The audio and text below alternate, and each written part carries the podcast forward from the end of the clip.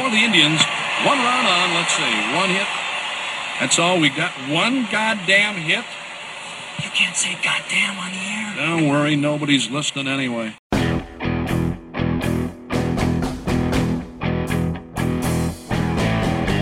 From the Gateway Lounge in Sioux Falls, it's Nobody's Listening Anyway. Here are your hosts, John Gaskins and Matt Zimmer.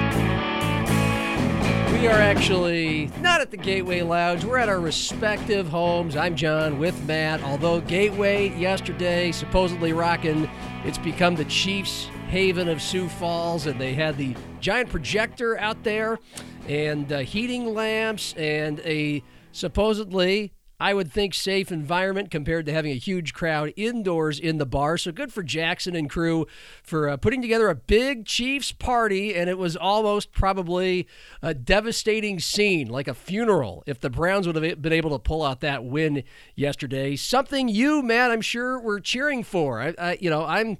I'm thrilled, and it was really fun to watch Chad Henne, the, back, the backup quarterback, pull out some big plays.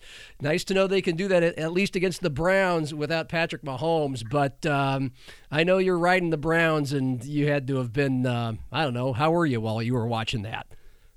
Uh, only mildly invested. I, I didn't get to catch the first half mostly.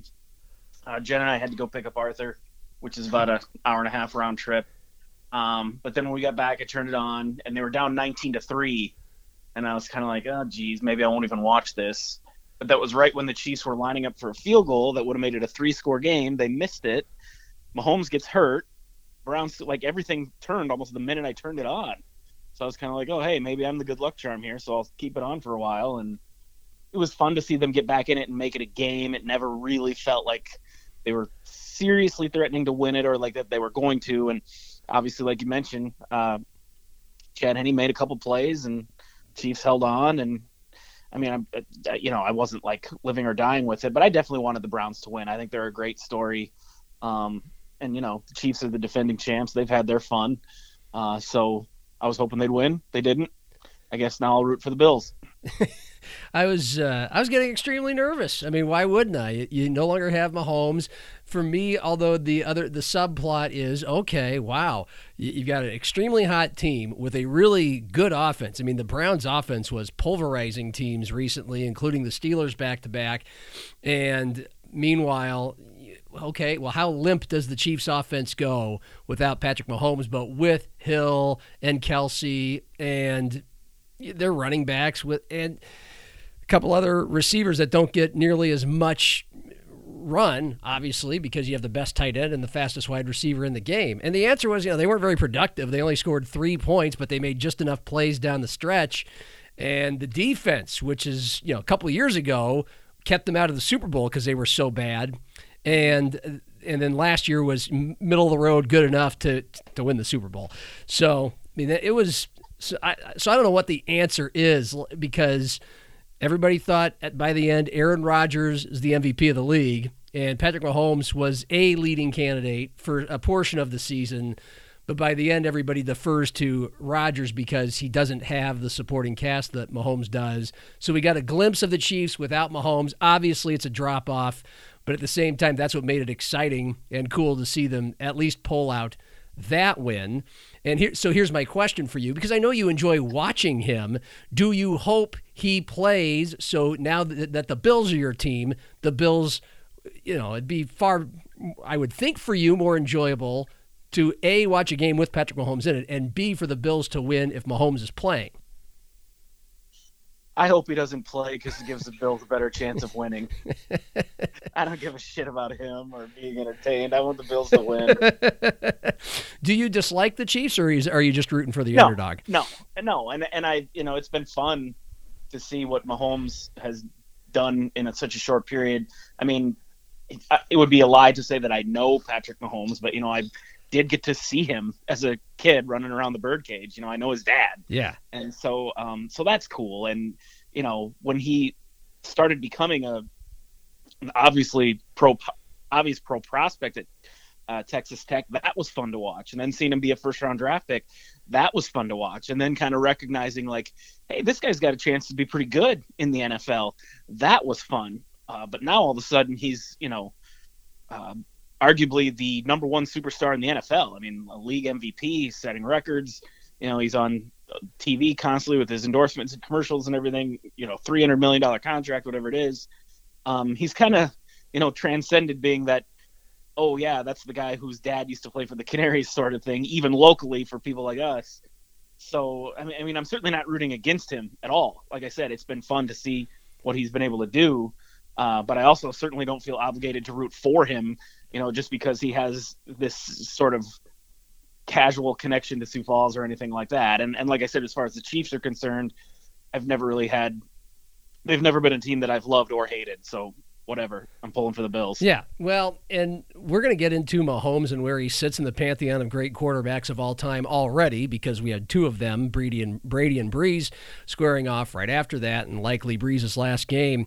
But you know, a couple more things about that Chiefs Browns game. For one, would you lay it? You're, you're invested in the Browns. Were you upset at former Vikings offensive coordinator Kevin Stefanski for punting with about four minutes left? They had about fourth and one. Uh, he also uh, threw a challenge and lost a timeout, which he would have desperately loved to have had uh, late in that game as well. Do you think some of that was on coaching uh, and the Browns uh, aiding the Chiefs? Because I certainly do. I was very appreciative that uh, that Stefanski punted because they never got the ball back. Yeah, um, you'd especially kind of think that with him being sort of a, you know, a younger, new school sort of coach, that he'd be that guy that would be a little more willing, you know, to to take the risk or do the unconventional sort of thing. And that's not even really unconventional anymore. You know, I mean, we've kind of moved on to the point now where it's like, hey, yeah, you go for it there. Uh, so it was a little surprising, and and yeah, I think, like I said, I didn't watch every down of the game, even in the second half when I was home it's not like I was living and dying with every snap, but everything you know I read later in the night and read today, just kind of perusing my usual websites and Twitter and everything is the consensus is he got out coached pretty badly.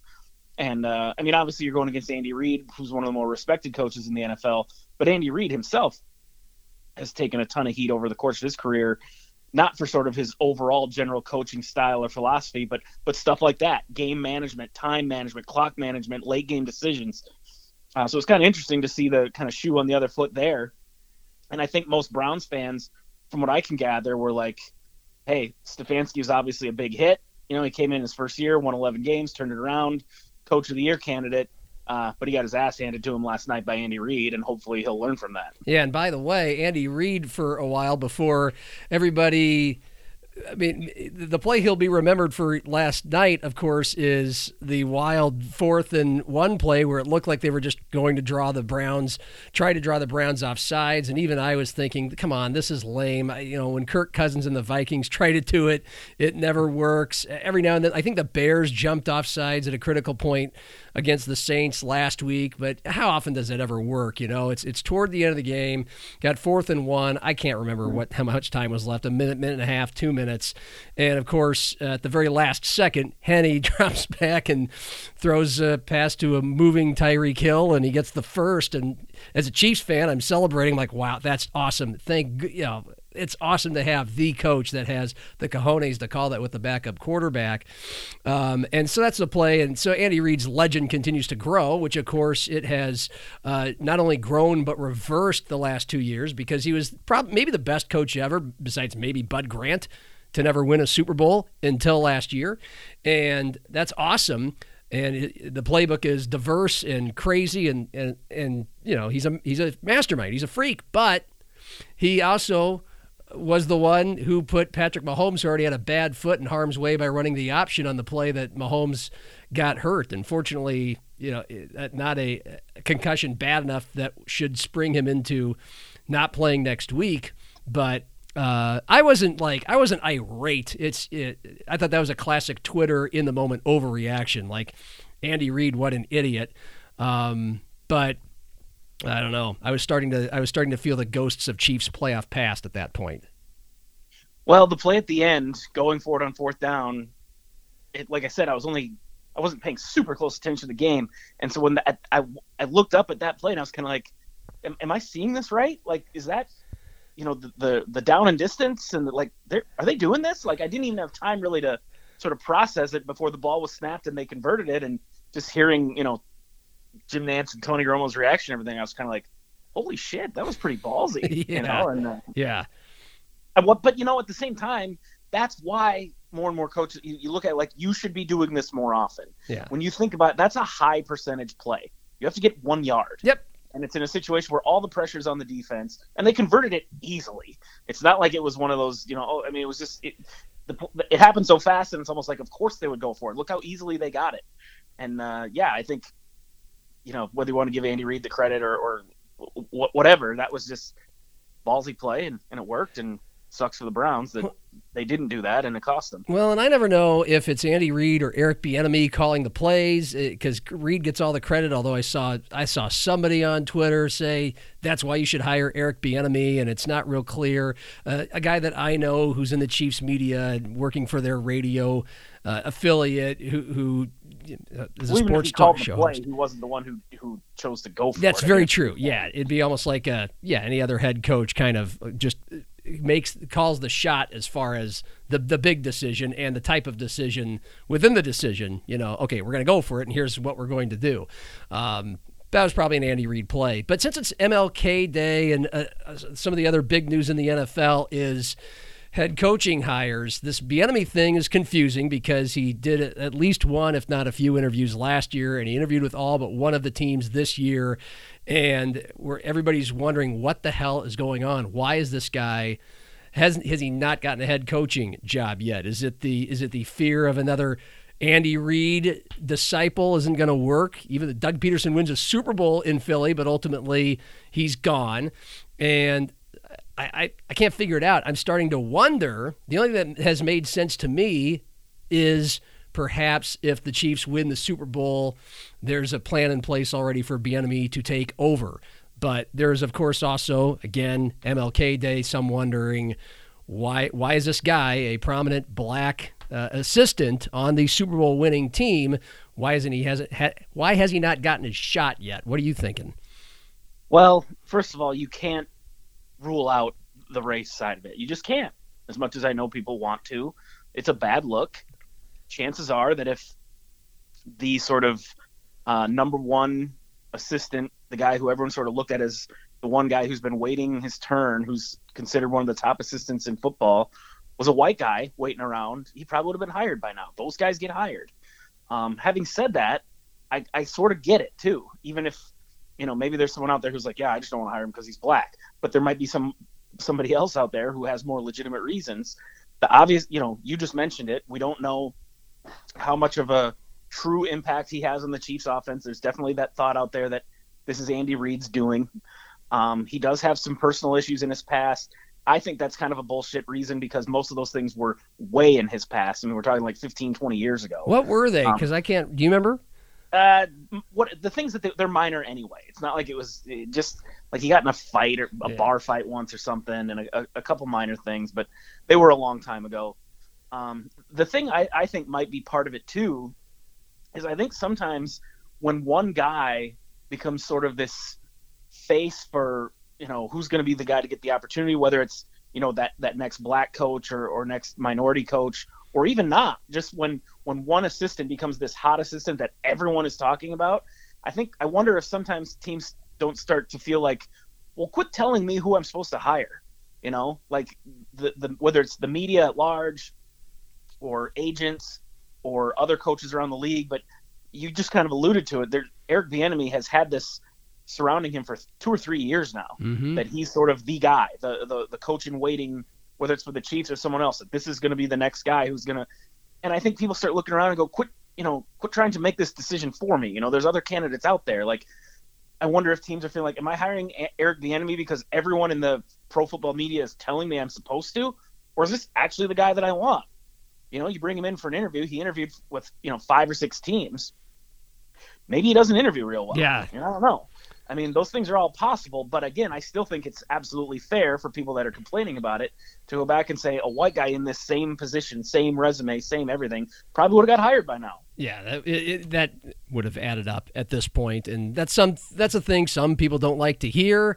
Uh, I, it's obviously ridiculous still the low percentage of head coaches in the NFL, especially when you look at the high percentage of players, eighty percent ish, that are African American, and how few of the coaches and head coaches and front office people are black, and we all know why that is. There's just been it, starts it starts with ownership, it starts at the top, and not enough minority hires have, have been made up until now. Whether that's because some of these owners are racists or who the who the hell knows? It's frustrating. Um, and again, maybe well, go ahead. It's a lot harder. It's a lot harder to work your way up um, if you're you know if you're not a wealthy guy. Yeah. Uh, if you don't if you don't come from some sort of background that gives you that chance, you know. I mean, so many coaches, especially nowadays, where fewer and fewer coaches are former players. You know, that used to be sort of the avenue. You were a player, you went on to be a coach. But nowadays, players make so much money that if you're a successful player, why would you want to be a coach later? you know, if you just made a hundred million dollars, you're going to go. You know, you would. Why would you want to go coach? So what you're you have instead is a bunch of guys that are coaches now who didn't play. Maybe they played in college or had a very, you know, or like a, a PJ Fleck who, you know, had a cup of coffee in the NFL but didn't really play. So everyone else is just someone who's working their way up, you know, they do an internship or a quality control coach somewhere and, and just gradually work their way up. Um, but again, so often white guys are going to have a better opportunity to do that. You know, they're going to be able to take that unpaid internship or go work somewhere where they're, you know, a GA for two years and they don't make any money. You know, there's there's a lot, frankly, just a lot more white families that have the ability to do that. I mean, uh, Arthur Smith, assistant coach for, is it is it? I, I think he got hired today or yes, a couple days ago. Falcons, yeah, to be the Falcons coach. Yeah, his dad is the CEO of FedEx. You know, yeah. I mean that that that's something that let's let's face it. I'm not saying that Arthur Smith isn't a qualified candidate and that he isn't going to be a great coach, but think of the opportunities that he had in front of him. You know, money has never even been an issue. You know, he could he could have been an, an unpaid intern for 20 years if he wanted to, and, and learned under every coach. And those are the opportunities that a lot of these guys get. So yes, it is you know racism or some short, sort of prejudice part of it. Of course it is, uh, but also I think maybe the deeper rooted problem is just that there's so many more opportunities for white guys and there has to be some sort of way to i think encourage more black players more black students uh, to, to have opportunities to become assistant coaches you know get to it where it starts gas internships stuff like that and work their way up and give them the opportunities that so many of these other white coaches have had. You know, a guy we were just talking about, Stefanski, his father was an executive in the NBA. Yeah. I mean, it's just, and then of course there's the um, Kyle Shanahan's of the world, whose his dad was a prominent NFL head coach forever. They're going to easily they're going to easily get jobs. And it's a boys, you know, it still is a boys club. Uh, a lot of these coaches hire old friends who they coached with, and a lot of them like to hire their sons. It's all Mike Zimmer's kid, Bill Belichick's kid.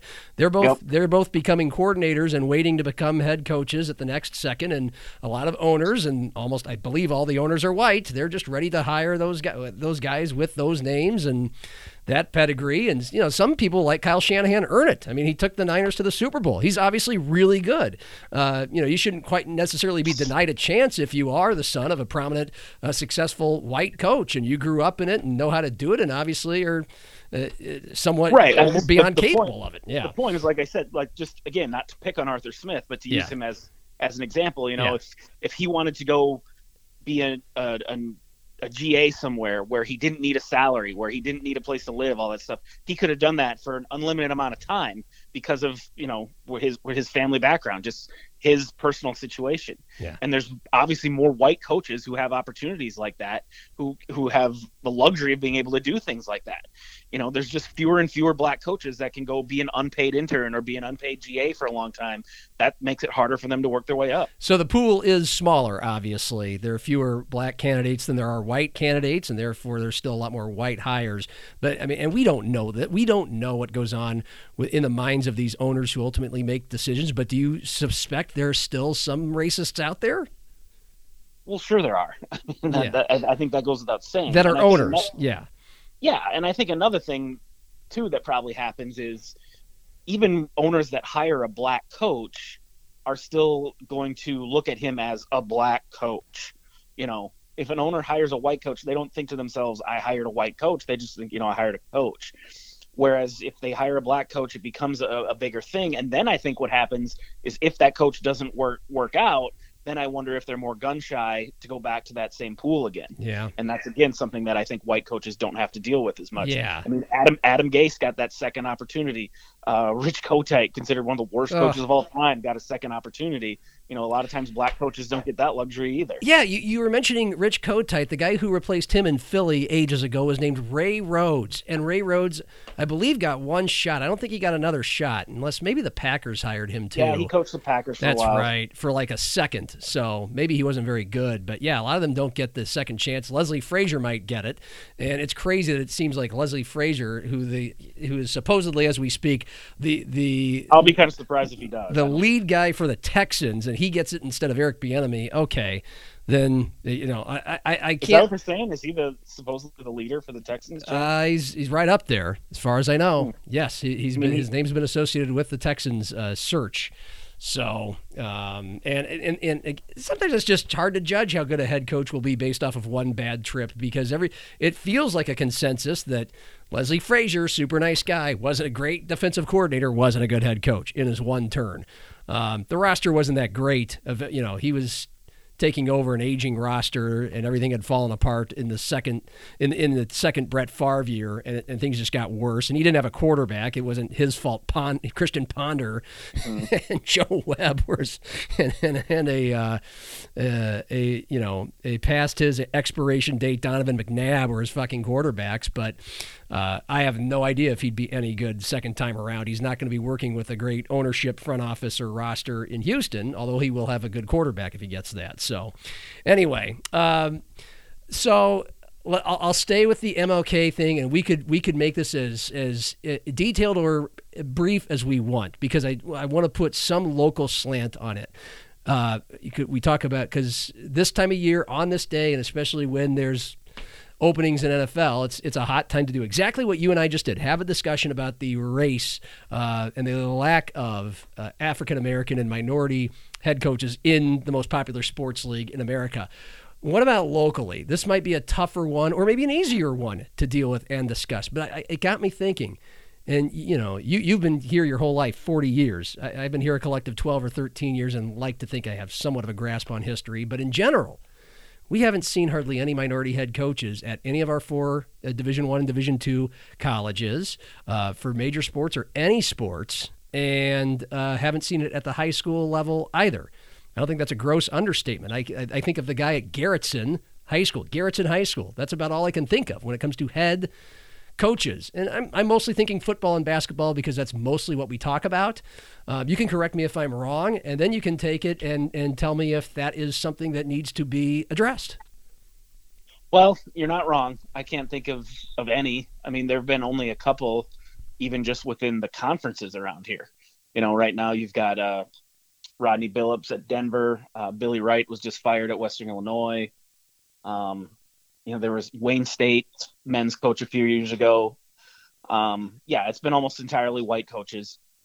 And I think in defense of, of the South Dakota schools here, I mean, let's face it, this state has been traditionally 90 to 95% white. Um, so it's it's been less of an issue. Um, I do know a few years ago, uh, Augustana had when when they hired OJ, uh, one of the four finalists uh, was a black coach.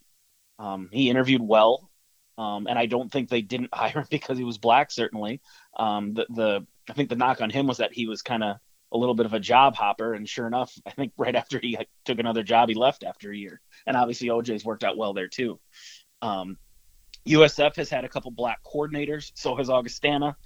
Um, you know, it'll be interesting to see. Obviously, as as South Dakota State and USD have grown their programs to the Division One level, uh, the size of their coaching staffs has expanded, and I think John Stiegelmeier, Bob Nielsen, Joe Glenn, they deserve a lot of credit. They have uh, diversified their coaching staff. Yes, and, they have. You know, and not and not just you know, uh, you know, in a in a sort of perfunctory way. I mean, Stig has made very clear to me in a, in a few on a few different occasions like that's really important here. You know, we want kids that are coming here uh, to have people that they can look up to who look like them. They want them to have role models. They want them to feel a sense of inclusiveness there. And I think John has done an, an earnest, you know, an honest th- thing there. It isn't just, you know, for show. Um, the big test, obviously, over the course of the next, I don't know how many years, uh, will be, you know, if minority coaches get further chances uh, to be a coordinator, to be a head coach. Um, I think we'll see that. You know, I, I, think Zach Lujan, the Jacks quarterbacks coach, recruiting coordinator, was just their quarterback a few years ago. He really strikes me as a future head coach. I could absolutely see him uh, being in a role like that. You know, and and John Johnson, Christian Smith, the guys they have in their staff now, have really done a great job. Their players like them. Uh, I could absolutely see them moving into coordinator roles. And you know, once you get into that coordinator spot, that's when you have the opportunity uh, to be a head coach. Uh, you saw it at USF; they gave Tremaine Jackson an opportunity a few years ago to be Jed Stugert's defensive coordinator. Uh, he didn't become a head coach here, uh, but he is a head coach now. So you know, those things I think are coming. Uh, obviously, South Dakota is kind of always behind the eight ball in everything. Yeah. Uh, let alone anything that's you know progressive or that involves race or things like that. So you know, I, I couldn't tell you when we're going to have our first minority coach at one of the you know major sports at one of our schools here.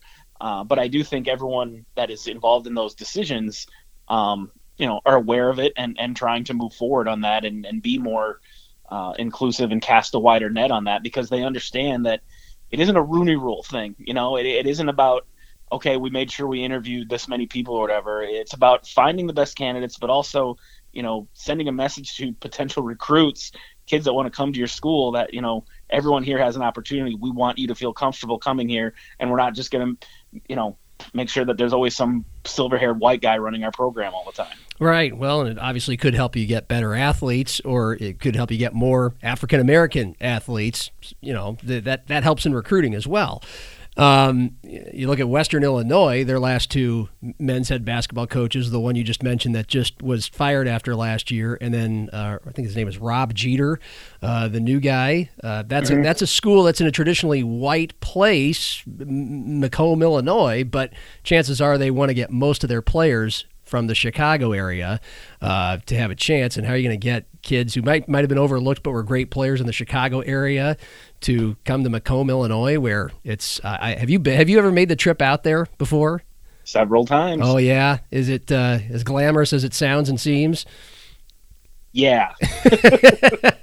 so how are you going to get great athletes that can compete and try to win the Summit League? When you, I mean, it. it uh, I'm just my my guess is that doesn't hurt, and that's maybe partly why they have gone that route. The the la- their last two head coaches. Anyway, uh, and you know when it comes back to here, yes, most of our population is uh, white, uh, so therefore most. And when it comes to the high school level, of course, um, same thing. A lot of that's the population of the kids, and I don't know uh, how many or if at any coaching hire is made in, in our Sioux Falls public school system or O'Gorman or the neighboring suburbs and smaller towns, how often you ever get a minority candidate. I have no idea. So I just thought it was an interesting thing to think about. So, and I think I thought we did okay, and I think we could move on. Um, so, uh, Drew Brees, Tom Brady, last night, a game for the ages, literally, and it's Uh, Brady wins. He plays a lot better. He's older, and yet he looks like he has a lot more in his arm. he's just he's still got it. Drew Brees obviously doesn't. I mean, he just fell apart in the fourth quarter. He never tried to throw anything downfield the whole game, and really didn't the whole year. So it's not a big surprise. He's probably going to retire. That was the report before the game. He's got a job at NBC set up, and it, it'd be hard for me to believe he's going to come back. And the only reason why he didn't announce it after the game is because these guys want their own standalone press conference at, at some point. Um, how do we? So how do we look first of all at Drew Brees because he does have the most yards and the most com- I think the most yards and completions all time. And I crunched a bunch of numbers, their regular season numbers, because I thought that those numbers don't mean a thing because they throw the ball so much more this day and age. Right. Um, so, but I'll I'll I'll give you the floor on on Brees and truly where he ranks all time in the pantheon. Okay. Go ahead. Where do you think? Oh, oh, oh! I, I misunderstood you. Um, I don't know. I mean, probably top ten at least. I mean, like you said, he's number one in the major major categories. Um, but it's funny that you bring it up because because I was doing the same thing too, going back to look at the numbers and you know the last I think the last few years looking at the Saints go whatever what were they this year? 11 and 5 something like that. Uh, and then you know each of the last four years essentially they've been a playoff team. I think that has helped uh, boost his legacy a little bit down the stretch here. Obviously they won the super bowl way back. But i've always kind of dismissed him kind of like you said every year he's throwing for six bazillion yards on teams that are going seven and nine and eight and eight every year. And it kind of felt like are the Saints trying to win or are they trying to pad Drew Brees' stats? Mm. You know, how, how many seasons did it seem like, you know, if your team played the Saints that year, you knew Drew Brees was going to throw for 390 yards and three touchdowns, but that didn't mean they were going to beat you. You know, they never yeah. ran the ball. They were never any good on defense. It was just like this constant, you know, uh, almost like watching the Saints play, you know, seven on seven kind of thing or six, whatever. Um, you know, it yeah. just was sort of, I, I just always was like, the numbers are so amazing every single year, but I'm just not that wowed by this guy. Right. Seventy-five percent completion percentage. I mean, that used to be unheard of, and he did it like three years in a row. And he's thrown for five thousand yards how many times and forty-five touchdown passes. Um, obviously, you know, I, I, would never suggest that like he isn't a great quarterback. That there that there was some sort of smoke and mirrors going on. But you just kind of wondered, like, okay, are we should we really judge this guy by the stats? You know, how many yards and touchdowns would so many of these other quarterbacks be able to throw for um, if if that's how they ran their teams, uh, and you know playing indoors too. Obviously, playing half the games in the Superdome year after year. So I think the fact that the last few years the Saints have been consistently winning and being contenders, even though they didn't get back to a second Super Bowl. I think that adds to his legacy a little bit. He has the Super Bowl title in hand. I mean, he's obviously a Hall of Famer. We all know that, uh, and, and absolutely should be a first ballot Hall of Fame guy. Do I put him ahead of Tom Brady, Aaron Rodgers, Peyton Manning? Certainly not those three. Um, Joe Montana, no. Brett Favre, probably not. Uh, even though I know the statistics are better, it's a little bit of a different era. Mm. And like, like, I said, I think he maybe squeezes into the top ten, but I probably wouldn't put him in my top five. Yeah, I wouldn't either. The, the quarterback is better protected these days, but when you go to the all-time greats, and I, Mahomes to me, and to a degree, Aaron Rodgers as well, but Rodgers is still kind of more. He's up there in age now. He's more, I think, in the category of Brees, Manning, uh, Tom Brady just partly because of his age and the era he has played in. Because I'm going to get to like Mahomes so far has all these guys beat statistically, and it's not just because he's not throwing that much more, but I really thought they just throw a lot more in New Orleans than they.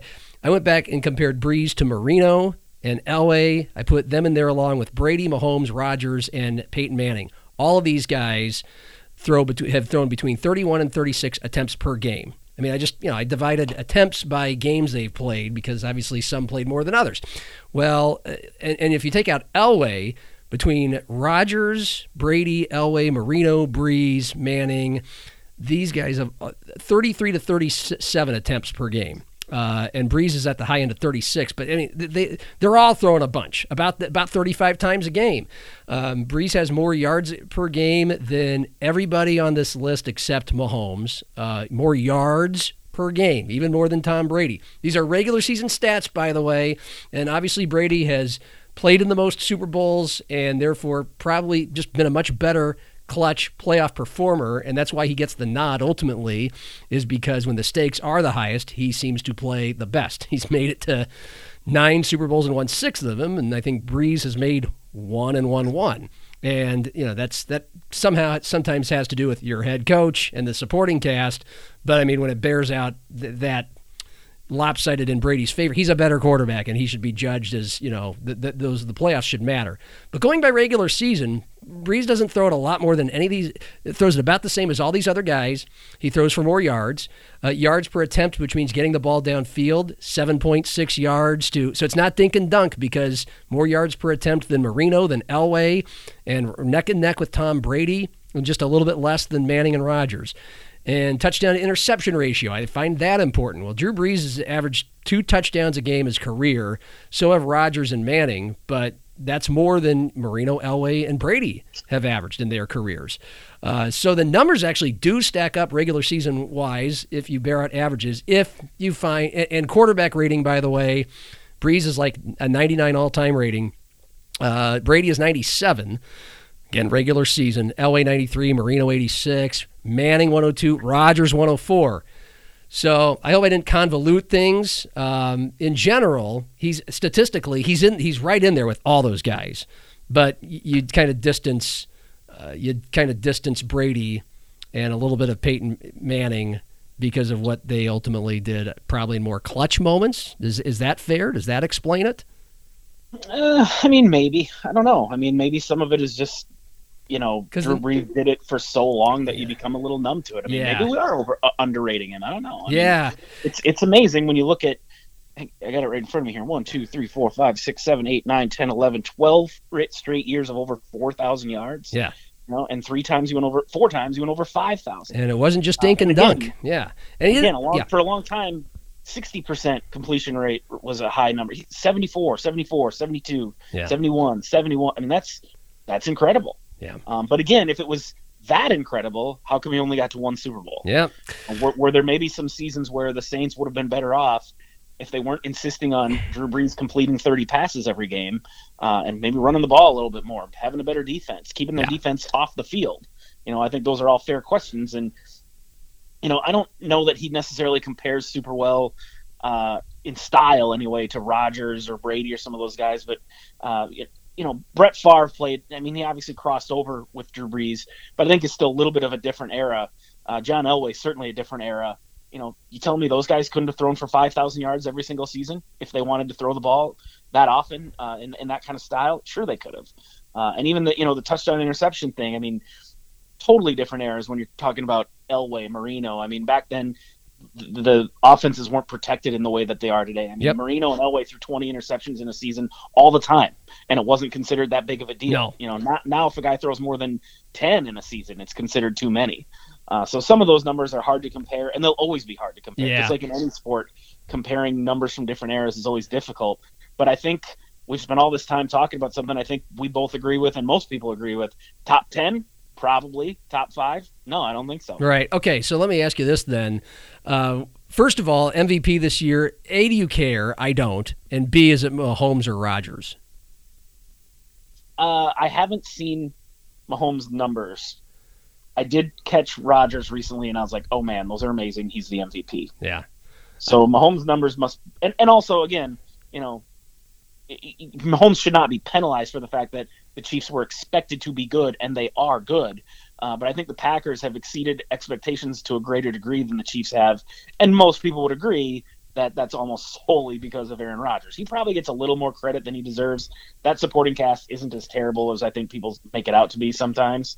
Um, but I still think uh, 48 touchdowns against five interceptions kind of speaks for itself. It's a and it's a lesser cast than Mahomes, obviously. I mean, he's he's got everything. He's got the he's got the wizard calling the plays and again, fastest wide wide out in the NFL, and then a couple of other dudes like Hardman and Robinson you don't really talk about, but they're there. Kelce's the best tight end, uh, and uh, last 25 starts, by the way, Patrick Mahomes 24 and one, 294 yards a game, uh, 58 touchdowns to 12 interceptions, six rushing touchdowns. Uh, if he continues to kind of play like this, I don't think there's any doubt he's going to surpass all these guys. There's a long way to go, but do you think he's better at this than than all, all these guys we talked about are ultimately, or do you or do you pin a lot of it on his supporting cast? Which guy are you talking about? Mahomes now. We're talking Okay. Mahomes now. Um, he just hasn't been doing it long enough for me yet to put him in that conversation. Like he's Sure. clearly amazing, and I think, um, you know, does he have a chance to be top five, top three, number one all time? Yeah, he Yeah. does. Um, but you know, you got to do it for a minimum of ten years. You know, he's been doing it for two or three. So I don't know. I don't. I don't really even think of the younger guys in those terms yet, just because you got to prove it. You got to do it for a long time. I mean, that's doubt. honestly, that's kind of what holds Marino back a little bit. Yes, there's the lack of a Super Bowl too. But you go back and look at his numbers, he was off the charts for the first five years of his Mhm. career, and then after that settled into being eh, just pretty good. Okay, and he still to this day, I think, has an inflated reputation of how good he actually was.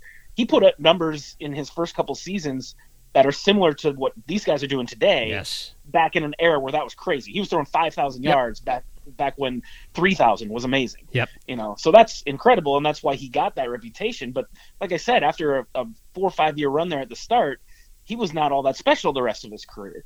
Uh, so that could very easily happen to Patrick Mahomes, where he has this five year run of being an elite quarterback, then settles into being, you know, a pretty good quarterback the rest of his career. That's great. Probably gets him into the Hall of Fame. He's already got his Super Bowl ring, we would look back later and go, oh, you know, top 10 all time, top five all time, best all time? No way.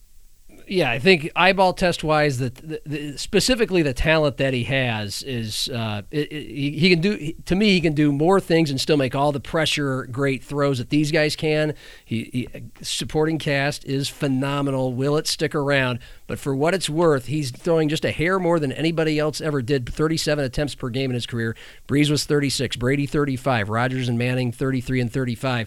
But Patrick Mahomes by far throwing for the most yards per game, by far the highest uh, passer rating at 109, and uh, by far the most yards per attempt. The ability to get the ball down the field, at eight and a half. Nobody comes close to that. So that's all for what that's worth. And and I I skipped this when we were talking about Brees.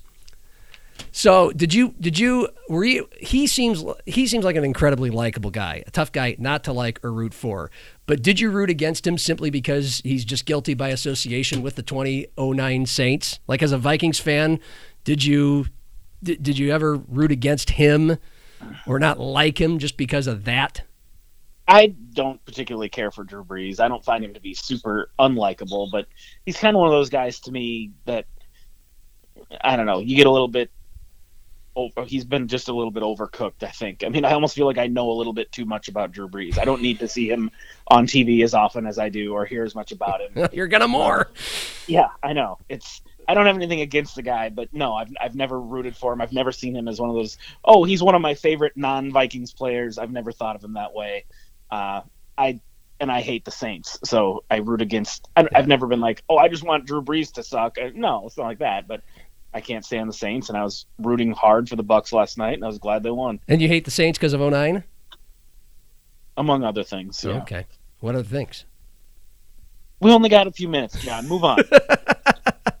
Who's who do, who do you got in the Super Bowl? Um, I mean, obviously, I want it to be the Bucks and the Bills. Yeah. And it's more likely to be the Packers and the Chiefs. Yeah. So, I don't know. Yeah, me too. All right, so we had the big announcement that there will be no fans at the Summit League tournament, which will be moved from the Denny Sanford Premier Center, which has just been electric, at least whenever the Jacks and in recent years Yotes take the floor, especially when they play each other. And the event's just not going to be the same. They moved it to the Pentagon. No fans will be allowed, even though Augustana, in their games playing at home in the Pentagon, now they're allowing fans in after their first uh, couple of games they weren't. Uh, I can't imagine the kind of feedback you've been getting about this as the guy who covers this from the Jacks point of view. Um, so, what was your reaction to that announcement? Um, certainly wasn't surprised. Uh, disappointed, I guess. I mean, I wasn't. It, it's funny when it, they announced it, I was kind of like, "Oh wow, really?" And then I was like, "Well, duh." Like, did they think we were going to get enough people vaccinated by the end of February, early March, to invite ten thousand people into the Premier Center again? I mean, certainly there's the possibility that they could. You know, the Stampede have been playing in there all winter, so I mean, it's not. I have not been to a Stampede game, so I don't know what that looks like. Uh, it seems to be going okay. They're they've had a, a couple cancellations, but for the most part, it's happened. The Canaries played. Obviously, you saw how they handled that. Um, so I guess maybe I was wondering if they would try some sort of limited capacity, socially distanced sort of thing. But I kind of think they're doing the right thing in not doing that. Like, what's the point?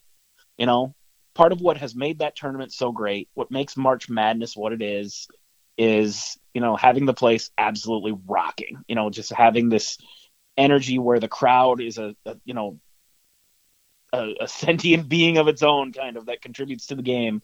And you're not going to have that with 20% capacity or 10% or 50%. So why even do it? Why not just move it to the Pentagon? where you don't have this big old building. Obviously, at this point, the Pentagon can do this kind of thing with their eyes closed. They've been putting together these COVID tournaments since basically, you know, the end of the summer. Um, they already know what they're doing. They're ready to do it. They can still house all the teams. There's all that you know, auxiliary courts so they can practice and do all that. They can put the teams in the hotel, put them through all the you know protocols and everything.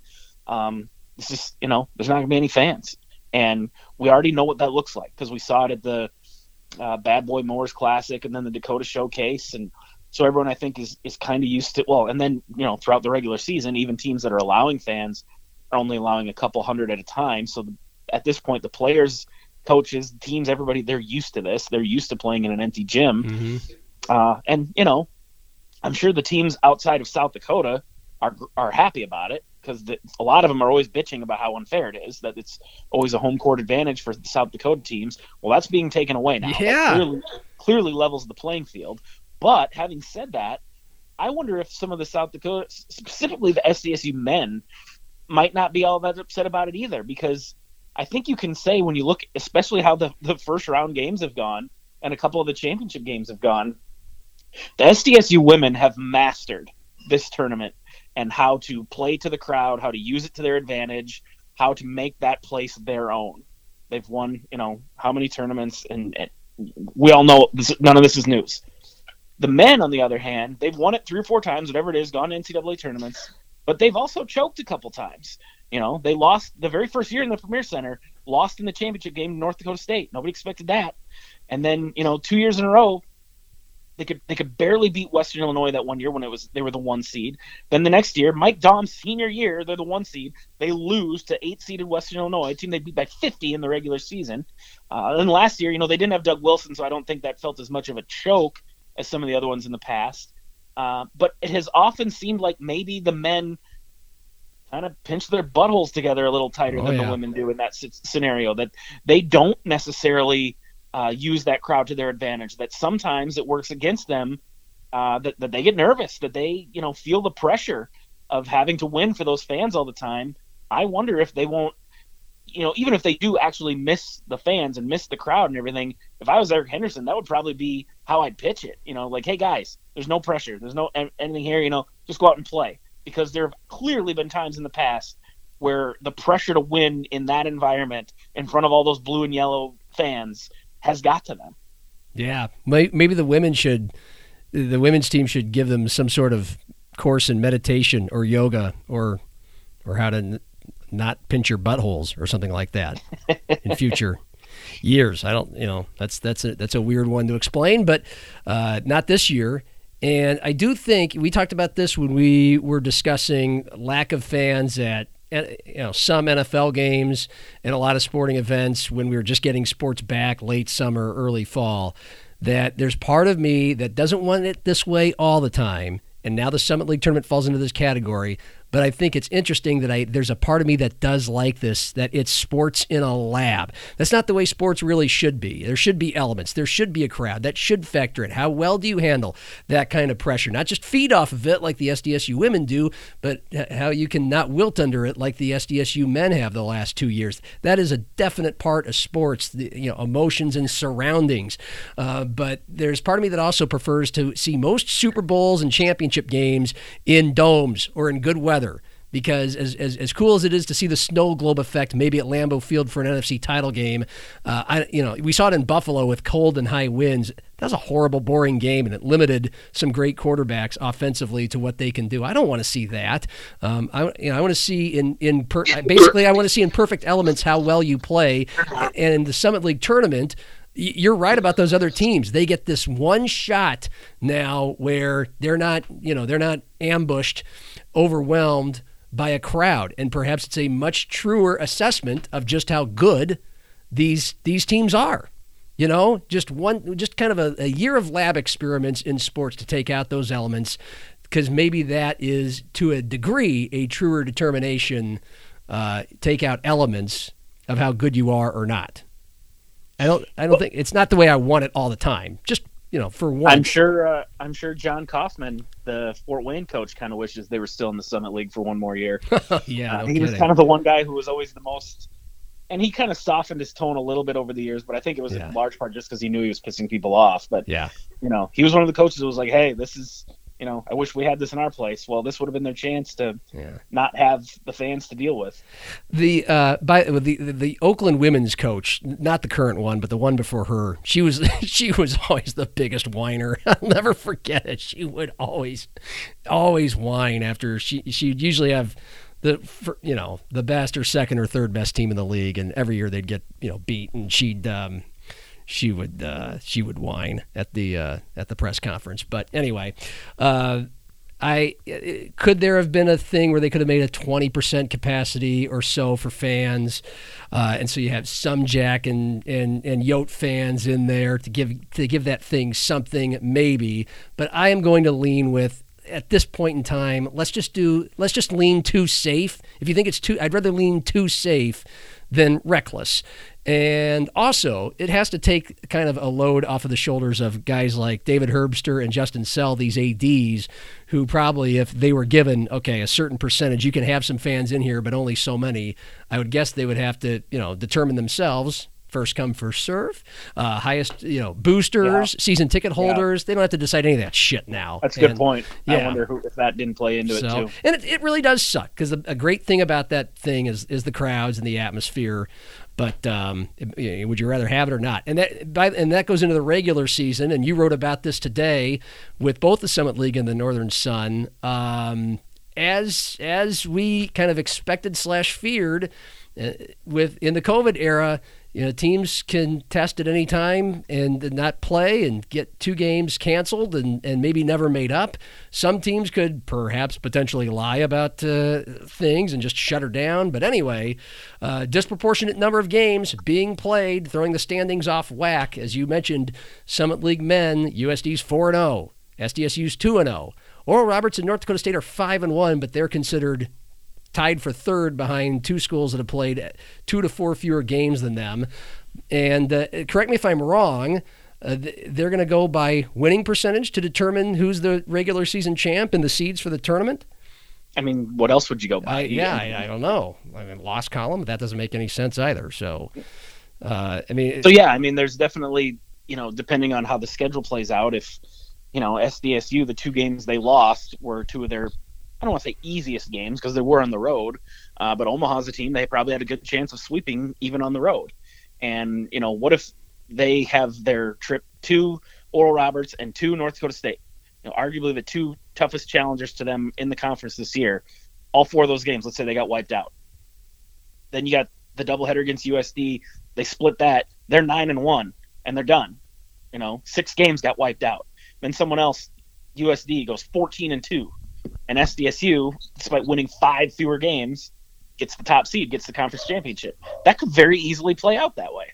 And I mean, it's it's not like it's I, I want to say you know unfair to, to this team or, or that team because everyone knew going in that this is what what it was going to be like. It's we're all dealing with it, but that's just something that would be unfortunate to whichever team was on the the losing side of it. And like I said too, it can go both ways. You can get out of a hard game, you can get out of an easy game and get screwed by it. So it's just I'm not saying that anyone did anything wrong, that there's something that needs to be done to address this. I'm just saying it's a reality of trying to go forward with a season in this weird format. Yeah, I noticed in the Northern Sun for the oh, let me see. Uh, like there is there is one division. I think it was the North Division. I can't remember who's the men or the women. Like everybody's only played There's a couple teams that are still zero and zero. two games. They, Yeah, everybody's only played like two They- games. Yeah. they decided to have the first round, first weekend when they played their one cross division opponent not count towards towards the conference standings. Yeah. which I get it because it's they're they're doing just divisional stuff this year. Then so, so yeah, you've got a couple teams that are four and zero, and some other teams that are zero and zero, and you've only got what five weekends left because I mean obviously it's a shortened season. It's going to be over here pretty soon, so that one's going to be just as screwy, if not more screwy, than the Summit League. Yeah, and, and uh, you know, fans are gonna. Some fans and maybe some uh, school representatives are gonna bitch about how things are gonna be seated at either of these tournaments because of all we've talked about. But Well, in the uh, NSIC, uh, only there's only uh, half the teams are getting in this year. Yeah. Um, and is it, like your your your explanation, even though it's 2021, is pretty much it's 2020, man. I like it's not There's no real. I mean, they could. I guess they could have special super committee uh, emergency meetings to hash things out, like a college football playoff committee, and the humans decide a different way of doing it because it's such a like a how they year. decided to put Ohio State in at, at the last. Yeah, minute. I mean, yeah, I mean, you could do that, um, but it's uh, it's a tough year for it's a tough year for all of us, and probably more leniency should be given to for a lot of things, including that. By the way, there's not much to say uh, on the court for Summit and Northern hoops, partly because neither the Jacks or Yotes men played, and the Yotes women were idle as well. USF's men, who were leading the conference, didn't get to go to Winona because of COVID. Uh, and so not a lot went on. Uh, USF women continued to roll. Jacks had two impressive women's wins in Omaha. You wrote about that. Um and you made the point that th- these might not be impressive, but if they continue to play they, the way they do, Zim, they'll probably get, uh, you know, if they can't beat USD in the tourney, they'll probably get an at large bid because they have a good resume. Yeah, I think that it it kind of illustrates how important those non-conference wins because you know the Yotes are just absolutely pulverizing everyone in the Summit League. You watch Yeah. their games and they're beating Kansas City and Denver 93 to 36 and stuff like that, you know, and then the Jacks go play Western Illinois or Omaha, who are not especially great teams either, and they're beating them by 10. And so it, every time it happens, there's Jacks fans in my mentions going, "How come we're only winning by 10?" It's like, dude, you're winning. That's all that matters. Especially because you already you put some hay in the barn, to use one of my favorite phrases, in the non-conference when you de- beat Gonzaga and Iowa State and uh, Missouri State. This great non-conference run where you won three games against ranked teams. When you get to the end of the year, if you don't win that conference tournament, if USD beats you, that committee is going to be looking at your resume. They're going to put a hell of a lot more weight on the fact that you're how many games you won, Yeah. and the fact that you won these games against you know ranked teams. That they're going to be, you know, probably ranked very highly. They're not going to go, oh well, they only beat Omaha by seven, and USD beat them by 36, or that, that- that's not going to be a part of it. So just be happy that they're still winning games. Yeah. And uh, Myah Selland goes into the 1,000 point club. We talked about her last week. So if you want to check that out, check that out on our list. But you know, we're out of time. Uh, not a big weekend either coming up. SDSU has the U- UND at home for both men and women. That's somewhat big because it's kind of a rivalry. But uh, USD's at Western Illinois. And uh, we'll have, you know, enough of these games will get played that we'll have a lot to talk about. But we're done this week, Zim. Thank you. Enjoy. Talk next week. Sounds good, Johnny. Why are you laughing? That was a terrible outro. Fuck you. You guys need another round of drinks? Yes.